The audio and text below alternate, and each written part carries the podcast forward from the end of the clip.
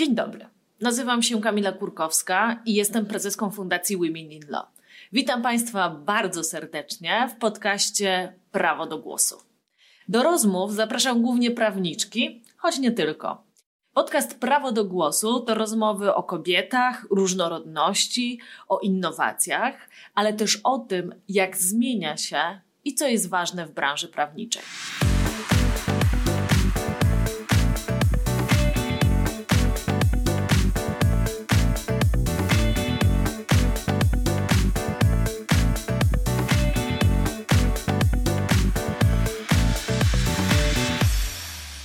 Dzień dobry, witam Państwa bardzo serdecznie, witam nasze słuchaczki i naszych słuchaczy. Spotykamy się w kolejnym odcinku podcastu Prawo do Głosu, podcastu Fundacji Women in Law. I dzisiaj moją gościnią jest adwokatka Barbara Szopa, właścicielka kancelarii prawnej. Cześć Basiu. Dzień dobry, dziękuję Kamilo za zaproszenie. Basiu, ty masz bardzo specyficzną specjalizację.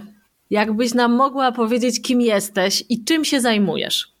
Tak, specyficzną rzeczywiście. Wydaje mi się, że jestem jedyną w Polsce adwokatką, która ma tak wąską specjalizację, ponieważ ze wszystkich działów prawa e, wybrałam sobie prawo karne i ze wszystkich przestępstw w kodeksie karnym, które występują, wybrałam jedno, mianowicie przestępstwo uporczywego nękania.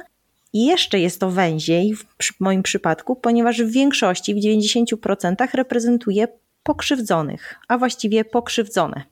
Także wydaje mi się, że węziej się już nie da, jeśli chodzi o specjalizację. Czyli e, powiedz, czy dobrze rozumiem, zajmujesz się stalkingiem? E, tak, zajmuję się pomocą prawną e, osobom pokrzywdzonym tym przestępstwem, bo sama nie stalkuję. Oczywiście. Powiedz, a czy możesz, e, czy możesz nam wyjaśnić, i no, spotykamy się w fundacji, której celem jest, jest wspieranie kobiet i, i, i, działamy w branży prawniczej. Więc mimo wszystko zapytam Cię o ten aspekt prawny, w sensie czym z punktu widzenia prawnego e, jest stalking i czym jest od takiej strony praktycznej. To ja może zacznę od takiej strony praktycznej. E, w powszechnym rozumieniu stalking, tłumaczone dosłownie z języka angielskiego, to są e, podchody, tropienie, śledzenie. I jeśli chodzi o nękanie, to to słowo zyskało na znaczeniu w latach 80. ubiegłego wieku, kiedy y, zaczęto podążać za gwiazdami Hollywood, właśnie je śledzić y, i osaczać. Y, natomiast stalking to tak naprawdę zbiór pozornie różnych zachowań, które mogą, pozornie mogą być legalne, czyli telefonowanie, wysyłanie kogoś, komuś wiadomości, przychodzenie do domu. Natomiast w większej ilości, mm, jeżeli pokrzywdzony ofiara sobie takich, tego typu kontaktów nie życzy, to staje się to przestępstwem. I to przestępstwo w Polsce jest uregulowane w artykule 190 kodeksu karnego i tak naprawdę jest świeżym przestępstwem, bo dopiero od czerwca 2011 roku mamy go w kodeksie karnym. Czy to jest częste zjawisko? Bardzo częste. Ja posiłkuję się tutaj badaniami, które zostały przeprowadzone w 2006 roku, kiedy e, rozpoczęto proces wprowadzania tego artykułu do kodeksu karnego, to w 2006 roku, przepraszam, 12% mm, ankietowanych opowiedziało się, zadeklarowało, że jest lub było ofiarą e, przestępstwa uporczywego nękania czy nękania. 12% to jest ogromna skala. Jeśli popatrzymy na ilość wyroków, które zapadają co roku w Polsce, no to to jest około 2000, ale jeśli spojrzymy na skalę zjawiska przestępstw zgłaszanych, na przykład y, posiłkuje się tutaj statystyką policji, to jest około 11 tysięcy rocznie. A trzeba jeszcze wziąć pod uwagę to, że nie wszystkie przestępstwa są zgłaszane, więc śmiem twierdzić, że około 1 trzecia tylko przestępstw jest zgłaszanych przez ofiary. Czyli te 11 tysięcy zgłaszanych na policji to jest tylko jakby procent tego, co się dzieje naprawdę. Wierzchołek góry lodowej. Tak. Y, tutaj też są takie mm, statystyki z Stanów Zjednoczonych, kiedy tam przeprowadzono badania i okazało się, że milion czterysta tysięcy osób rocznie staje się ofiarami stalkerów z czego milion to kobiety. Więc jeśli chodzi o statystykę w zakresie y, tego, jaki mamy odsetek kobiet, które padają ofiarą przestępstwa uporczywego nękania, a mężczyzn, to zdecydowana większość to są kobiety. 72 to, to y, kobiety. A powiedz proszę, w jaki sposób reagują służby? Ja mam na myśli tutaj, nie wiem, policję czy, czy wymiar sprawiedliwości, jeżeli chodzi o przestępstwa stalkingu. Powiem tak, gdyby policja zachowywała się modelowo, to ja nie miałabym pracy. Natomiast ilość klientów, które odwiedza miesięcznie e, moją kancelarię i ilość spraw, które ja mam, świadczy o tym, że coś jest nie tak. Większość osób, które do mnie przychodzi, e, miały już próby, nieudane próby zgłoszenia tego przestępstwa e, na policji. I zazwyczaj to wygląda w ten sposób, że przychodzi ofiara, bez względu na to, czy kobieta i mężczyzna, i opowiada pokrótce swoją sytuację dyżurnemu, tak? Czyli nachylając się w małym okienku, jak w kiosku ruchu, opowiada pokrótce o co chodzi i dyżurny mówi, że albo jakiś tam wyjdzie policjant i mówi, że nie, nie, proszę pani, no to, to, to gania za panią z nożem? Nie.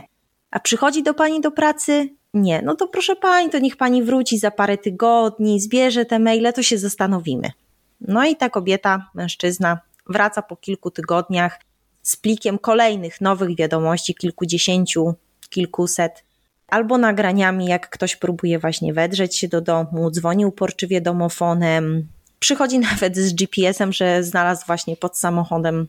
I nadal jest taki sceptycyzm, i nadal jest, y, są wypowiadane takie słowa, że czym właściwie pani zawraca głowę policji? Więc gdyby nie takie sytuacje, to ja nie miałabym pracy i nie mówię, że to są, że to jest 100% zachowania policjantów, ale brak jest empatii, naprawdę. I to też pokazuje, jak wiele zażaleń, które ja sporządzam na takie postanowienia o odmowie wszczęcia śledztwa albo umorzeniu, jest później uwzględniana przez sądy. Jak sądy pięknie punktują takie organy prowadzące postępowanie, że nie wzięto pod uwagę tego, że nie wzięto pod uwagę takiej okoliczności, że nie ma znaczenia tak naprawdę przy tym przestępstwie, że mm, stalker jest spowodowany uczuciem miłości do sprawcy. To nie ma znaczenia, czy on jest w niej zakochany, czy on żywi do niej nienawiść. Bo nawet jak jest zakochany, to nie niweczy tych znamion przestępstwa.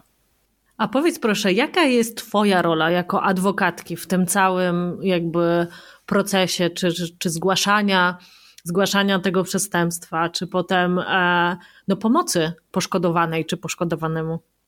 E, ja bym powiedziała, że to są dwie role. Jedna to jest taka typowa właśnie e, z zakresu prawa jako adwokata, a druga to jest trochę psychologa.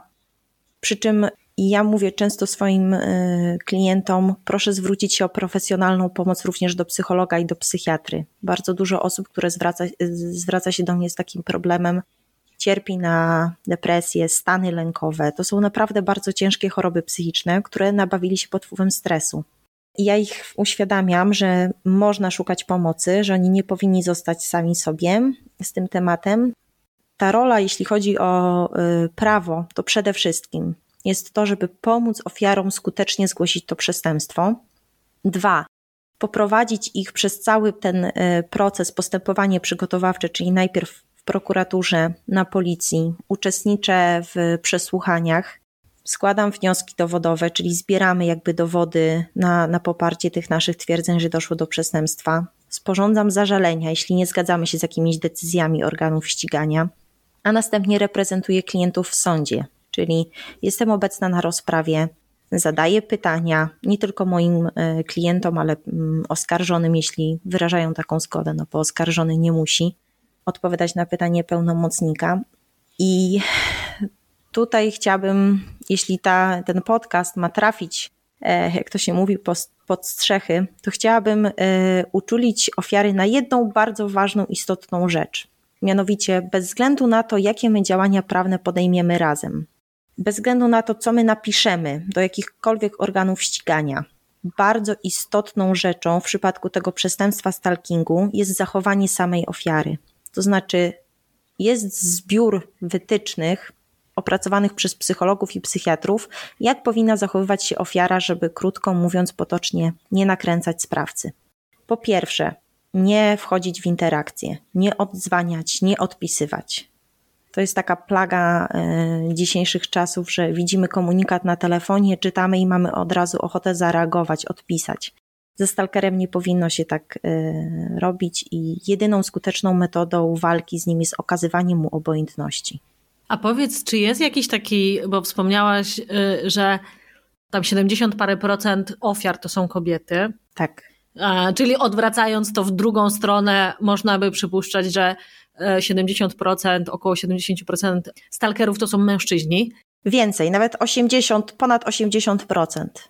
Powiedz, czy jest jakiś taki, hmm, jak to by to powiedzieć, taki profil psychologiczny albo jakiś taki profil ogólny? Sprawcy. Tak. Tak, został on opracowany i wynika z niego, że przeciętny stalker to mężczyzna. Dlaczego mówię właśnie o tych 80 kilku procentach? To wynika ze statystyki, patrzymy prosto na to, ile jest osądzonych, e, skazanych osób za to przestępstwo płci męskiej i żeńskiej. No i jasna sprawa, w Polsce ponad 82% to są mężczyźni, czyli przeciętny stalker to mężczyzna w wieku około 40 lat. Zazwyczaj ma problemy z pracą, albo ją często zmienia, albo jest bezrobotny. Mówiąc potocznie, nie potrafi dłużej zagrzać miejsca e, w jednej pracy. Miał też problemy z prawem, ale niekoniecznie był karany, tylko chodzi o to, że może się gdzieś tam wywinął, może ktoś próbował gdzieś zgłosić coś, ale nieskutecznie. Generalnie nie ma takiego prostego kręgosłupa moralnego. I jeszcze jeden aspekt, który tu się rzuca w oczy i jest podkreślany przy opisie takiego przeciętnego stalkera, to jest osoba, która ma małe grono znajomych. Często jest osobą samotną, mieszka tylko z jednym członkiem e, rodziny, na przykład matką, a jeśli już ma jakichś znajomych, to jeśli jest w związku taki stalker i ma znajomych, to próbuje odseparować właśnie tego partnera, partnerkę od swoich znajomych i partnera, partnerkę od znajomych tej właśnie osoby drugiej. No dobrze, to mamy taki profil mężczyzny, a czy jest taki profil kobiety, która jest stalkerką? Profil ofiary, tak. To jest właśnie kobieta, i tu się podkreśla, że mm, narażone na e, stanie się ofiarą przestępstwa uporczywego nękania są te kobiety albo osoby, które wykonują takie zawody, gdzie potrzebny jest kontakt z innymi ludźmi lekarze, nauczyciele, adwokaci również, czyli tam, gdzie są interakcje międzyludzkie gdzie ma się tych kontaktów dużo z ludźmi. To wtedy właśnie tacy, y, takie osoby wykonujące takie właśnie zawody są bardziej narażone na y, ryzyko stania się ofiarą y, stalkingu. Mogę przytoczyć tutaj taką statystykę Brunona Hołysta. On opracował Ryzyko stania się ofiarą w ciągu życia wynosi dla kobiet 8%, dla mężczyzn 2%. To też coś pokazuje.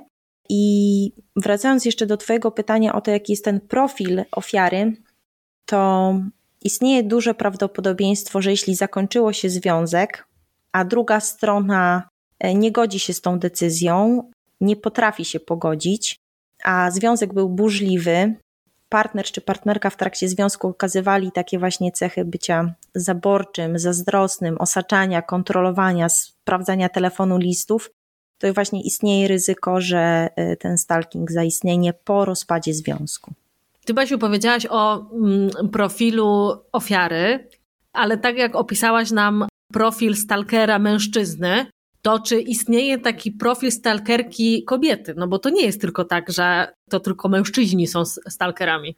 Nie, nie, właśnie nie istnieje, nie, nie jest opracowany. Ja szukałam na potrzeby naszego podcastu takiego opracowania też w źródłach zagranicznych, ale go nie znalazłam. Natomiast z mojego doświadczenia wynika, że kobiety potrafią być bardzo zawzięte i ja nie chcę tak też generalizować, bo y, biorąc pod uwagę nawet kilkuset moich klientów, to nie jest y, próbka statystyczna, prawda? Mając na uwadze kilkanaście tysięcy przypadków w Polsce, czy kilkadziesiąt. Niemniej jednak ja zauważyłam, że jeśli mam do czynienia po drugiej stronie, przeciwnikiem procesowym jest kobieta, to ten stopień zawziętości jest zdecydowanie wyższy niż gdyby stalkerem był mężczyzna. Czyli czy dobrze rozumiem, że kobiet stalkerek jest mniej, ale jak już są, tak. to są dużo bardziej zawzięte.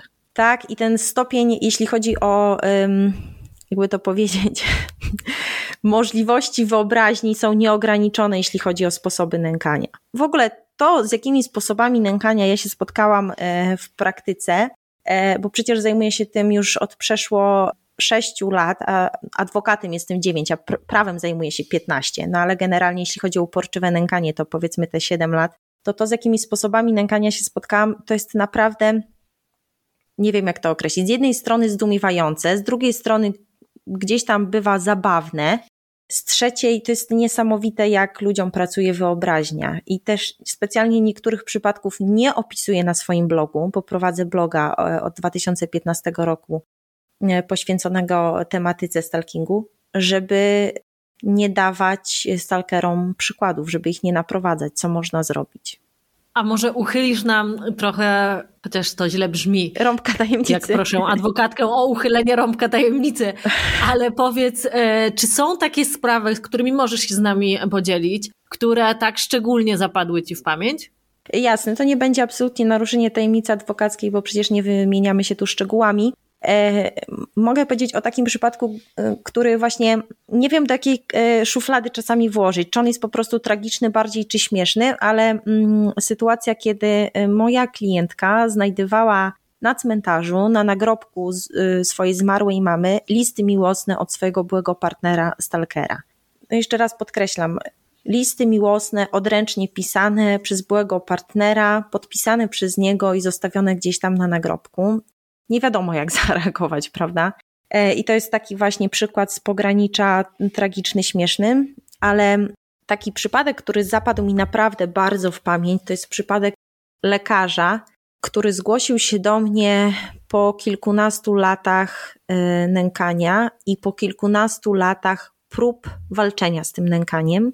Mianowicie od niewinnej rozmowy na korytarzu w szpitalu e, w 97 roku, podkreślam, bo wtedy to przestępstwo nie było jeszcze w kodeksie e, karnym polskim, więc on nie mógł właśnie dlatego sobie z tym skutecznie poradzić. W 97 roku odbył krótką, niezobowiązującą rozmowę na korytarzu szpitala, gdzie pracował i później z kobietą, bo sprawcą była kobieta, umówił się na kawę. I to tak bardzo zmieniło jego życie diametralnie, że konsekwencje tego właśnie ponosił przez 19 e, następnych lat. Mm, ta kobieta nie dość, że przychodziła do pracy, to zniszczyła mu jego związek, spowodowała, że on musiał się przeprowadzić do innego e, miasta w Polsce. Co więcej, ona w tym innym mieście w Polsce wynajęła mieszkanie naprzeciwko jego mieszkania, na tym samym piętrze, żeby go obserwować. Oczywiście wszczynała awantury, przychodziła pod drzwi, dobijała się, dzwoniła, pisała listy, aż w końcu ten mój klient y, wyprowadził się na drugi koniec świata, na drugi koniec świata, do Republiki Południowej Afryki i tam też go znalazła. I kiedy wrócił do Polski i wydawało mu się, że mm, trochę sprawa może przycichnie, bo w Polsce zmienił znowu miejsce zamieszkania w Warszawie, to kiedy y, szedł ulicą i spotkał ją, która wzięła, próbowała wziąć go za rękę i udawała, jakby byli parą, jakby nic się w ogóle nie wydarzyło złego pomiędzy nimi, bo zaznaczam, było kilka procesów, prób załatwienia tej sprawy na drodze sądowej, ale nieudanych. To kiedy zauważył ją, to po prostu znowu wpadł e, w panikę, bo miał kilka miesięcy spokoju, zwrócił się do mnie z tym problemem. No i od tamtej pory mija parę lat i na szczęście jest spokój e, i wydaje nam się, że się z tym uporaliśmy. Tak minęło parę lat i e, klient od czasu do czasu wysyła mi jakąś wiadomość, że jest ok, nic się nie dzieje, ma, ma spokój. I jeszcze tutaj dodam do tej historii jeden ważny element. Ta kobieta, która go nękała, mojego klienta lekarza, to jest osoba świetnie e, funkcjonująca w społeczeństwie. Ładna kobieta, wykształcona, która ma dobrą pracę i naprawdę z pozoru nic nie wskazuje na to, że ona dopuściła się takiego przestępstwa. My finalnie nie doprowadziliśmy do jej skazania, odbyło się to trochę inaczej, poradzenie sobie z tym problemem, no ale nigdy nie wiemy, z kim mamy do czynienia właśnie po tej drugiej stronie. No właśnie, powiedz, jakbyś mogła podzielić się z naszymi słuchaczkami i z naszymi słuchaczami trochę taką radą. Jeżeli ktoś wchodzi w nowy związek, albo już w tym związku jest, to kiedy powinny się zapalić te czerwone lampki, że, że coś jest nie tak, Oczywiście pytam e, w kontekście potencjalnego, e, potencjalnego e, stalkingu. Kiedy powinniśmy, powinnyśmy zareagować i powiedzieć stop? To tak, jeśli w trakcie związku mamy do czynienia z takimi zachowaniami powtarzalnymi, powtarzalnymi partnera, jak prowokowanie kłótni, wybuchowość, poczucie niedowartościowania drugiej strony, E, uniemożliwianie albo utrudnianie spotkań e, ze znajomymi czy rodziną, kontrolowanie, osaczanie, sprawdzanie telefonu, nieufność ciągle, to tu się powinny naprawdę zapalać te czerwone lampki, jeśli takie zachowania są powtarzalne, że ta osoba ma właśnie takie cechy stalkera.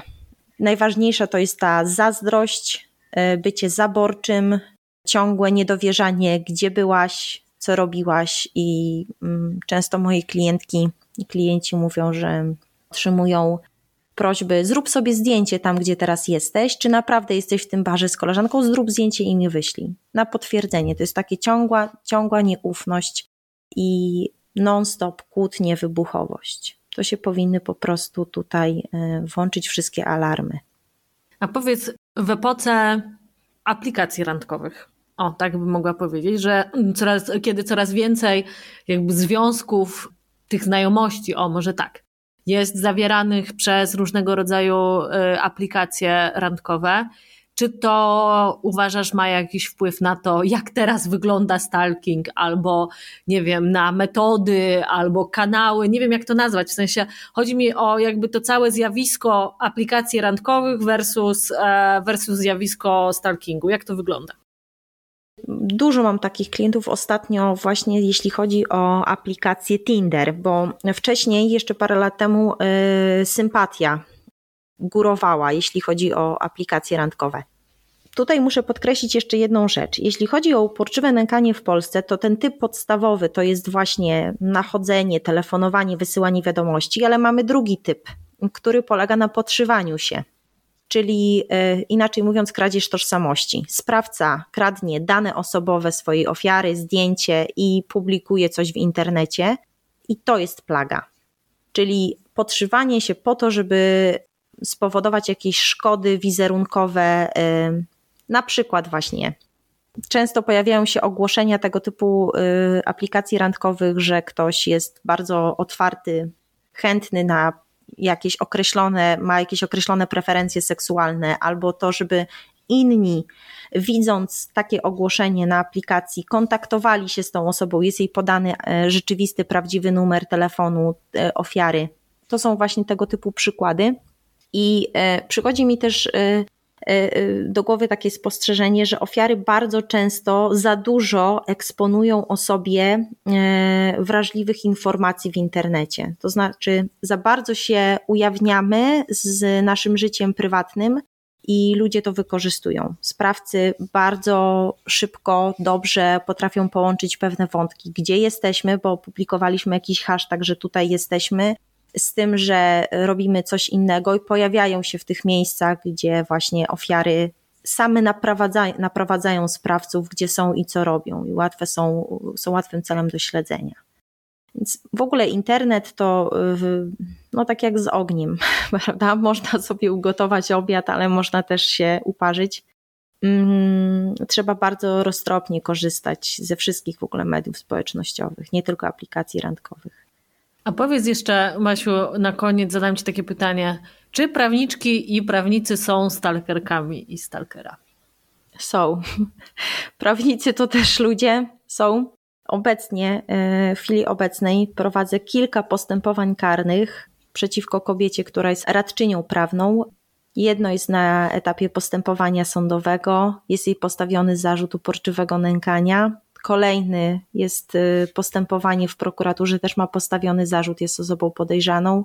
I tutaj zawziętość i czasookres trwania tego nękania to nie jest tydzień, to nie jest miesiąc, to nie jest pół roku, tylko dłużej, więc proszę zwrócić uwagę, że taka osoba powinna teoretycznie zdawać sobie sprawę z konsekwencji, bo zna prawo i wie, że co, co, co jej grozi. Abstrahując od kary y, pozbawienia wolności, ograniczenia czy grzywny, to jest, wiąże się przecież z utratą uprawnień do wykonywania zawodu.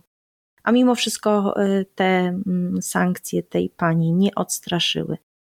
Też inne mam przykłady, jeśli chodzi o nękanie w wydaniu prawników, ale nie zabrnęło to tak daleko, to znaczy rozwiązaliśmy to na etapie przedsądowym, bo też proszę pamiętać o jednej rzeczy. Nie we wszystkich przypadkach celowym jest doprowadzanie do postępowania karnego, do spotykania się ofiary z, ze sprawcą w sądzie.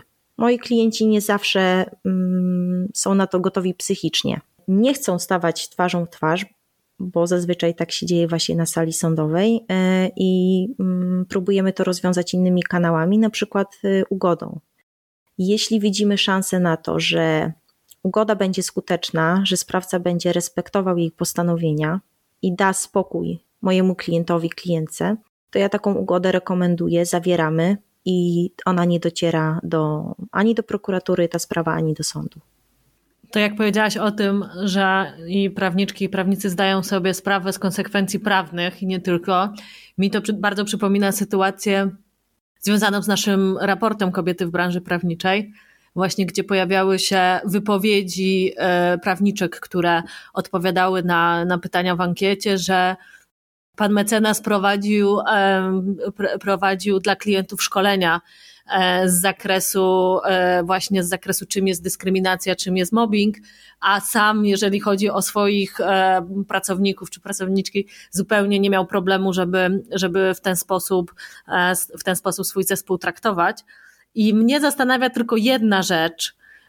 Nie wiem, czy znasz odpowiedź na to pytanie, na to pytanie dlaczego na przykład prawnicy i prawniczki to robią, tak? W sensie, zdając sobie sprawę z, z konsekwencji, tak jak mówisz, no nie tylko prawnych, ale też, no nazwijmy to życiowych, no bo skoro radczyni prawna, o której mówisz, no zostanie skazana, no to zostaną jej odebrane, y, zostanie jej odebrane prawo do wykonywania zawodu. Widę, no jakby nie będzie mogła dłużej wykonywać tych czynności, które wykonuje i w ten sposób zarabiać na życie. To jest taki chyba już no jakby drastyczny e, czy, czy, czy ekstremalny przykład, ale czy y, zastanawiałaś się nad tym, albo gdzieś bardziej zgłębiałaś ten temat, dlaczego w ogóle ludzie są e, stalkerami czy stalkerkami?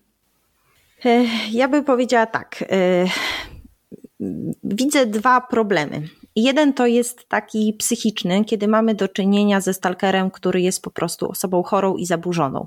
Jeśli mamy do czynienia z przypadkiem erotomanii, taki słynny ostatnio wywiad udzielił go Robert Janowski e, ze swoją żoną padli ofiarą przestępstwa uporczywego nękania ze strony kobiety, która twierdzi, że jest w związku z panem Janowskim i to są urojenia. Czyli ona w swoim przekonaniu jest w nim związku, e, on jest jej przeznaczony, a jego żona stoi im na przeszkodzie i to jest choroba. To się powinno leczyć. Abstrahując od tego, czy to jest do wyleczenia, czy nie, to ten temat zostawię na boku, to jednak y, takich zaburzeń, y, biorąc pod uwagę statystykę, to jest niewielki procent. W większości to są osoby zdrowe, tylko są właśnie przestępcami. A dlaczego? Y, to pewnie tutaj temat rzeka dla psychologów i psychiatrów. Z mojego doświadczenia wynika, że czasami ból po rozstaniu E, chęć skłonienia ofiary, partnerki, partnera do powrotu, do trwania w tym związku jest tak wielka, że nie myślą racjonalnie.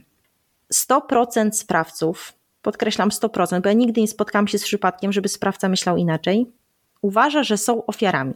Czyli stalker twierdzi, że jest ofiarą, bo osoba, których, która od nich odeszła, je zostawiła, e, spowodowała, że stracili czas, pieniądze, czas leci, a przecież, no nie wiem, kobieta ma 35 lat, to są ich tłumaczenia. Mm, mogłam być w związku z kimś innym, zmarnowałeś właśnie mój czas, poświęciłam ci tyle, taką energię w to włożyłam, przedstawiłam cię rodzinie, a teraz ty mnie zostawiasz.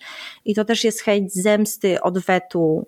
To, czym są powodowani stalkerzy, to jest właśnie taka mieszanka. Z jednej strony chęci skłonienia partnera, partnerki do powrotu, a z drugiej strony chęci odwetu, zemsty, to się przeradza potem w nienawiść, no i konsekwencje czasami są mm, straszne.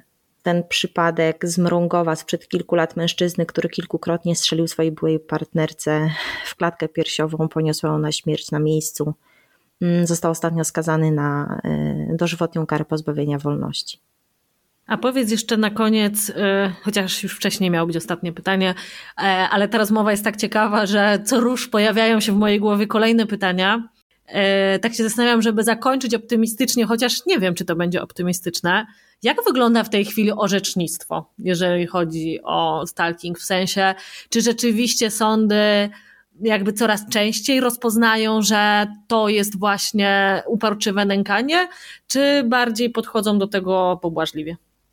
Y, idzie to moim zdaniem w dobrą stronę, bo jeszcze parę lat temu y, głównym problemem, y, z którym się zderzaliśmy, jeśli chodzi o sądy, to była kwestia mm, interpretacji znamienia uporczywości. Co to jest ta uporczywość? Czy trzeba kogoś nękać, nachodzić i telefonować do niego przez pół roku codziennie, czy wystarczą trzy miesiące i co trzeci dzień? I ten problem z interpretacją tej uporczywości był o tyle trudny i ciągle on się gdzieś tam pojawiał w tych moich zażaleniach czy apelacjach, że tak naprawdę nie trzeba kogoś nękać codziennie, żeby, y, czy nie wiem, co trzeci dzień, żeby można było mówić, że mamy do czynienia z tym przestępstwem. Teraz orzecznictwo idzie w tą stronę, że nie musi być minimum trzy miesiące. Trzy miesiące y, było, y, wzięło się stąd y, sądom powszechnym przy orzekaniu, że w 70 którymś tam roku Sąd Najwyższy wydał takie orzeczenie na gruncie przestępstwa niealimentacji, że uporczywość to jest minimum trzy miesiące. Teraz zdecydowane jest odejście od, te, od tej interpretacji, co mnie bardzo cieszy. I mamy wyroki skazujące za nękanie, które trwało na przykład 15 dni. I to wystarczy. Tak, to nie, to nie musi trwać miesiącami, to nie musi trwać latami, żeby można było zostać skazanym za takie przestępstwo.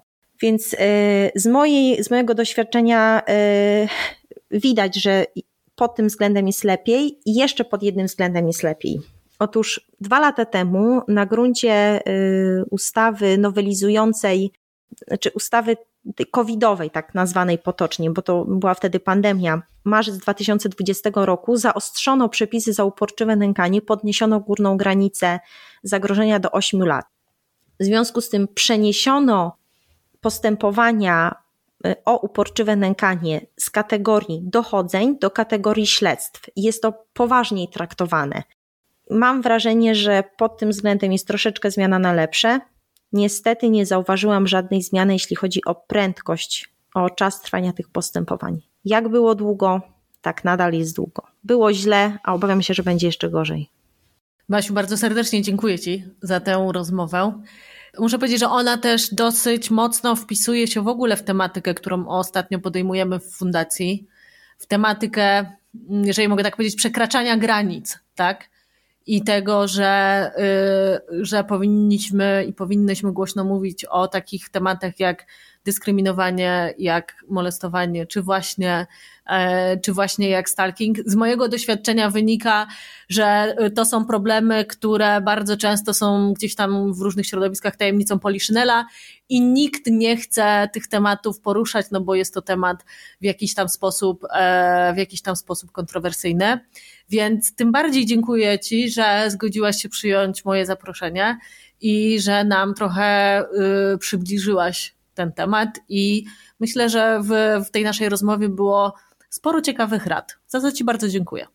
Dziękuję ślicznie jeszcze raz za zaproszenie. Bardzo mi miło jest y, szerzyć wiedzę na temat przestępstwa uporczywego nękania i na końcu apel, żeby już też nie przedłużać y, do ofiar.